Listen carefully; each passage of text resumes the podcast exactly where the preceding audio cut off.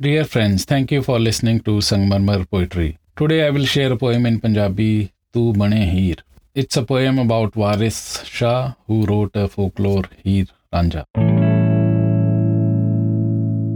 ਤੂੰ ਬਣੇ ਮੇਰੀ ਹੀਰ ਤੇ ਮੈਂ ਵਾਰਿਸ ਨਾ ਬਣ ਜਾਵਾਂ ਤੂੰ ਬਣੇ ਮੇਰੀ ਤਕਦੀਰ ਤੇ ਮੈਂ ਵਾਰਿਸ ਨਾ ਬਣ ਜਾਵਾਂ ਮੇਰੇ ਹੱਥਾਂ 'ਚ ਪਈ ਲਕੀਰ ਤੂੰ ਬਣ ਜਾ ਮੇਰੀ ਹੀਰ ਤੇ ਮੈਂ ਵਾਰਿਸ ਨਾ ਬਣ ਜਾਵਾਂ। ਤੂੰ ਪਾਵੇਂ ਅੱਖਾਂ 'ਚ ਸੁਰਮਾ, ਮੈਂ ਸੁਰਮੇ ਦੀ ਧਾਰੀ। ਤੂੰ ਬਣੇ ਮੇਰੀ ਹੀਰ, ਤੇ ਮੈਂ ਵਾਰਿਸ ਨਾ ਬਣ ਜਾਵਾਂ। ਤੂੰ ਪਾਵੇਂ ਹੱਥੀ ਕੰਗਣਾ, ਤੇ ਮੈਂ ਵਾਰਿਸ ਬਣ ਜਾਵਾਂ।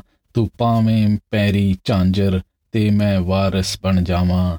ਤੂੰ ਪਾਵੇਂ ਮੱਥੇ ਦਾ ਟਿੱਕਾ, ਤੇ ਮੈਂ ਵਾਰਿਸ ਨਾ ਬਣ ਜਾਵਾਂ।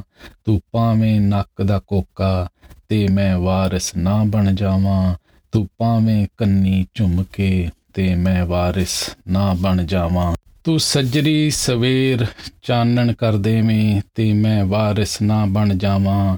ਤੂੰ ਬਣੇ ਵੰਜਲੀ ਮੇਰੀ ਤੇ ਮੈਂ ਵਾਰਿਸ ਨਾ ਬਣ ਜਾਵਾਂ।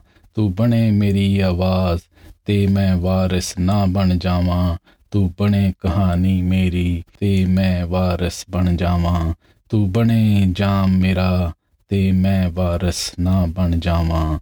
ਤੂੰ ਤੁਰੇ ਮੜਕ ਦੇ ਨਾਲ ਤੇ ਮੈਂ ਵਾਰਿਸ ਨਾ ਬਣ ਜਾਵਾਂ।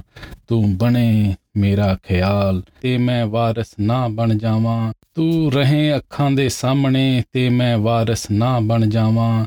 ਤੂੰ ਸਾਹ ਬਣੇ ਜੇ ਮੇਰਾ ਤੇ ਮੈਂ ਵਾਰਿਸ ਬਣ ਜਾਵਾਂ। ਤੂੰ ਬੇਲਿਆਂ ਦੇ ਵਿੱਚ ਆਵੇਂ ਤੇ ਮੈਂ ਵਾਰਿਸ ਨਾ ਬਣ ਜਾਵਾਂ ਮੈਂ ਮੱਝੀਆਂ ਤੇਰੀਆਂ ਚਰਾਵਾਂ ਤੇ ਮੈਂ ਵਾਰਿਸ ਨਾ ਬਣ ਜਾਵਾਂ ਤੂੰ ਛੰਨਾ ਚੂਰੀ ਦਾ ਲਿਆ ਤੇ ਮੈਂ ਵਾਰਿਸ ਨਾ ਬਣ ਜਾਵਾਂ ਤੂੰ ਬਣੇ ਮੇਰੀ ਹੀਰ ਤੇ ਮੈਂ ਵਾਰਿਸ ਨਾ ਬਣ ਜਾਵਾਂ Thank you for listening. If you like it, you may like to share with your friends and family. Please leave your comments, suggestions on Instagram, Twitter, Facebook, or YouTube. I will talk to you next week, same time, same day, with a poem in Urdu, Be Mani Si Zindagi. Till then, hope and peace.